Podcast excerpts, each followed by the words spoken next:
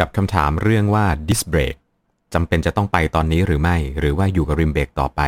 วันนี้มาเปรียบเทียบข้อดีข้อเสียดิสเบรกกันให้ฟังแบบหมดเปลือกครับ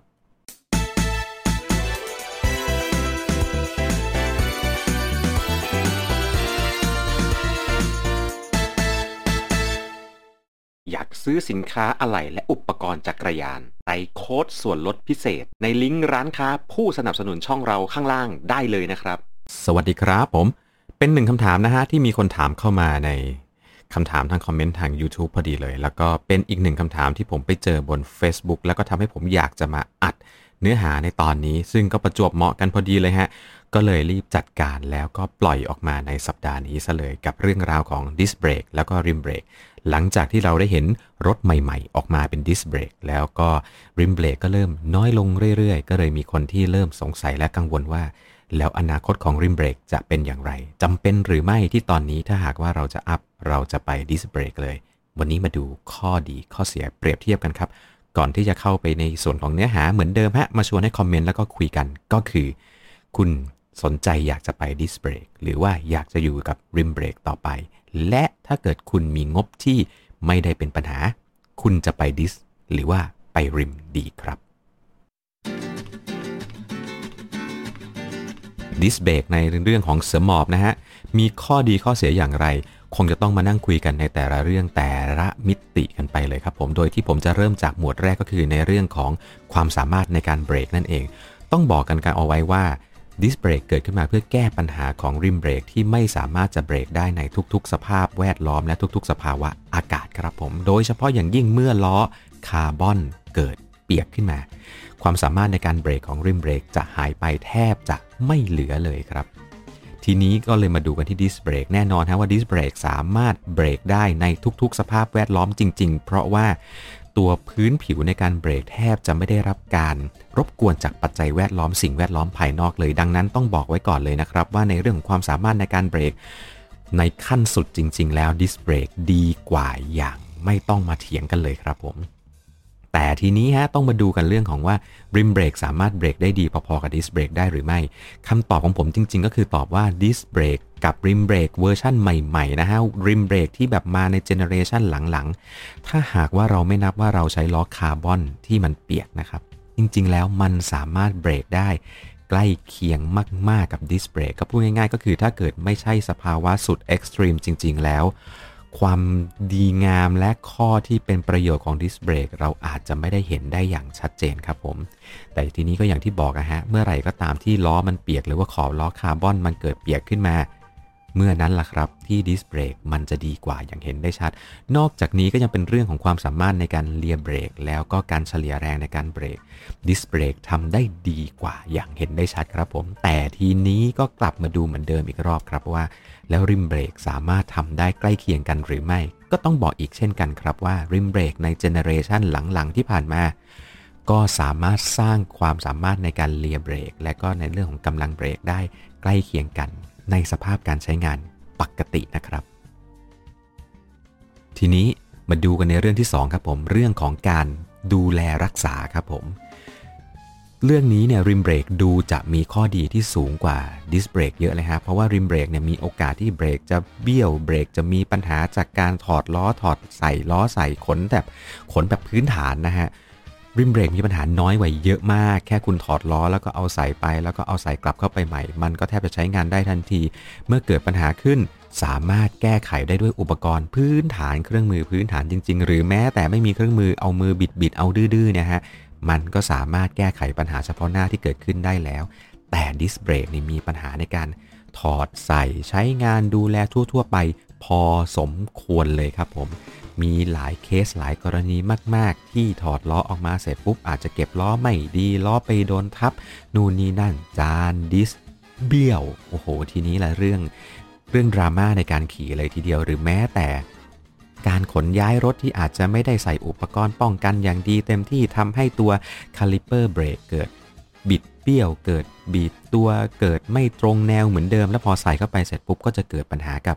การขี่มีอาการเบรกรับ หรือว่าเบรกไปถูกับตัวแผ่นดิสได้ง่ายขึ้นนี่ยังไม่นับถึงเรื่องของระบบน้ำมันนะฮะในบางยี่ห้อที่มีการคว่ำรถเสร็จแล้วคว่ำกลับมาใหม่อาจจะเกิดฟองน้ำฟองฟองอากาศนะครับที่อยู่ข้างในน้ำมันได้ต้องทำการบีบเพื่อไล่ต่างๆ นานาเหล่านี้ ก็ทำให้การใช้งานระบบดิสเบรกอาจจะต้องใช้ความเข้าใจกับมันมากกว่าเดิมนิดนึงครับผม การแก้ปัญหาเฉพาะหน้าที่เกิดขึ้น จริง ๆ โดยรวมก็สามารถทำได้ด้วยตัวเองนะฮะ เพียงแต่ว่าอาจจะต้องมีขั้นตอนในการทำขั้นตอนในการไล่และขั้นตอนในการดูแลมันที่อาจจะละเอียดนิดหน่อย ถามว่าละเอียดมากขนาดไหนล่ะครับ โดยส่วนตัวผมผมมองว่าก็ไม่ได้เป็นเรื่องที่เหนือบ่ากว่าแรงนะฮะ เพราะว่าคนที่ขี่เสือภูเขาดิสเบรกเนี่ยเจอเรื่องพวกนี้กันมาจนเป็นเรื่องปกติแล้ว เสือหมอบอาจจะไม่ชินจนมองว่าเป็นเรื่องวุ่นวายเท่านั้นเองครับผม แต่ถ้าเกิดถามว่าสำหรับคนที่ขี่เสือหมอบ การไปดิสเบรกกับการอยู่กับริมเบรก การอยู่กับริมเบรกอยู่กับระบบที่คุ้นชินและ จัดการง่ายกว่าเยอะเลยฮะ การจะตัดสินใจในข้อนี้คงจะต้องร่วมกับข้อแรกด้วยครับว่าคุณต้องการความสามารถและข้อดีในละในระดับเอ็กซ์ตรีมของมันหรือไม่ครับผม และอีกข้อหนึ่งฮะที่ไม่พูดก็คงไม่ได้ครับผมเรื่องของความคล่องตัวในการแพ็คจักรยาน ในการใช้จักรยานถ้าเกิดใครใช้กระเป๋าจักรยานนะครับผมและจำเป็นจะต้องเดินทางไปยังที่อื่นๆ บ่อย เรื่องของระบบดิสเบรกค่อนข้างสร้างปัญหาในชีวิตเลยฮะ มีหลายคนมาก ๆ ที่ไปปั่นจักรยานในต่างประเทศ แล้วเกิดปัญหากับระบบน้ำมันในดิสเบรก แล้วพอไปถึงไม่สามารถหาร้านจักรยานที่เข้าไป service แก้ปัญหาได้ ก็นับว่าเป็นเรื่องที่วุ่นวายเพื่อนผมถึงขั้นว่าจะต้องประกอบรถนะฮะดิสเบรกที่เปลี่ยนเป็นใช้สายเคเบิลกันเลยทีเดียว เพราะว่าเวลาเกิดปัญหาอะไรขึ้น มันแก้ปัญหาได้ง่ายกว่า ถึงแม้ว่าจะเสียข้อดีในเรื่องของความได้เปรียบเชิงกลของระบบน้ำมันไปบ้างก็ตามนะฮะ ส่วนริมเบรกฮะ สามารถถอดจะเต็มถอดแฮนด์แทบจะ เรียกว่ารื้อกันเป็นชิ้นๆ แล้วประกอบกับเข้าไปใหม่ได้ด้วยตัวของคุณเอง คุณไม่ต้องทำการไล่น้ำมัน คุณไม่ต้องทำการเช็คระบบลูกสูบใหม่เลย คุณก็สามารถทำได้ครับผมนั่นทำให้ความคล่องตัวในการขนย้ายจักรยานของจักรยานริมเบรกทำได้ง่ายกว่าเยอะมากๆ ซึ่งข้อนี้เป็นข้อหนึ่งที่ทำให้หลายๆ คนที่ตัดสินใจลังเลอยู่ระหว่างริมและดิส ถ้าหากว่าคุณต้องย้ายจักรยานไปที่อื่นบ่อยๆ ไปปั่นต่างประเทศบ่อยๆ นะฮะ ซึ่งช่วงนี้ก็ไปไม่ค่อยได้เนาะ ก็ต้องคิดถึงข้อนี้ดีๆ ครับผมว่าคุณสะดวกที่จะทำมันมากน้อยแค่ไหนนั่นเอง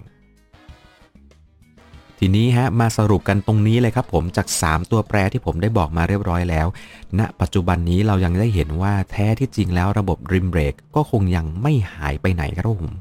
ไม่ว่าจะเป็น c a m p a n o l o จะเป็น Shimano หรือว่า SRAM ยังคงออกระบบ rim brake ออกมาให้เราได้ใช้ครับผม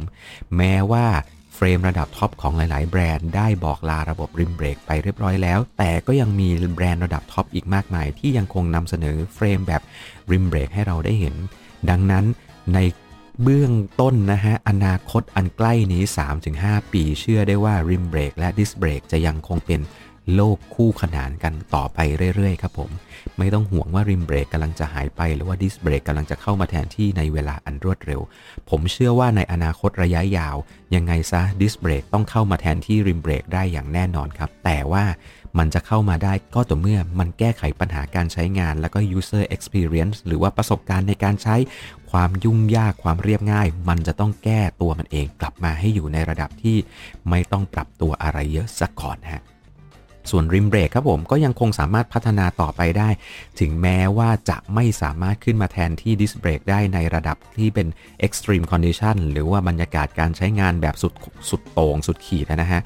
แต่ว่าตัวมันเองก็ยังพอจะมีหนทางในการพัฒนาต่อไปได้บ้างนะครับผมทำให้ริมเบรกก็น่าจะยังมีอนาคตที่อยู่ต่อไปได้อย่างน้อยๆที่สุด 3-5 ปี ผมเชื่อว่าริมเบรกจะยังคงมีการพัฒนาอยู่ แล้วตรงนี้ก็ขึ้นอยู่ที่ตัวคุณแล้วล่ะครับว่า คุณนะฮะ เหมาะกับระบบแบบไหนอย่างไร ถ้าเกิดคุณอยากจะซื้องาน ซื้อมันมาใช้งานที่ในงานที่ระดับ extreme condition มีการขี่ตากฝนลงเขาเพื่อความมั่นใจและเพื่อความเร็วและความได้เปรียบในการแข่งขัน ยังไงซะผมก็มองว่า disc brake คุ้มค่าคุ้มเงินที่จะจ่ายลงไปแน่ ๆ ครับผม แต่ถ้าเกิดคุณมีการใช้งานที่อาจจะไม่สะดวกในบางรูปแบบ แล้วไม่ได้มีช่างดูแลประจำตัวที่จะไปกับพวกคุณได้เรื่อย ๆ นะฮะ ผมว่าริมเบรกก็ยังคงเป็นช้อยส์ในการใช้งานที่ยังคงดีพอและยังคงใช้งานได้ในบรรยากาศ 90% 80%ของการใช้งานแน่นอนครับผมว่าใน extreme condition คุณก็จะต้องดอกจันตัวโตๆเอาไว้ที่ตัวคุณเองฮะว่าคุณจะสามารถไปให้สุดได้มากแค่ไหนไป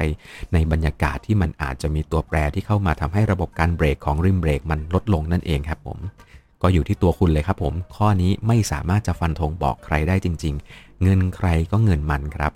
ถ้าเกิดคุณดูแล้วทางนี้เหมาะก็ไปเลยฮะ อย่าลังเล ถ้าเกิดดูแล้ว อยู่กับทางเดิมไปก่อนก็ได้ ถึงแม้ว่าคุณจะมีเงินมากพอที่จะไปดิสเบรก หลายๆ คนก็ยังเลือกที่จะอยู่กับริมเบรกอยู่ดี เพราะว่าอย่าลืมนะฮะริมเบรกแต่งเบาได้ง่ายกว่าด้วยนะครับ เจอกันใหม่ในโอกาสหน้าครับผมในทุกๆ ช่องทางของเราทางพอดแคสต์ทาง Apple Podcast แล้วก็ Spotify ฮะ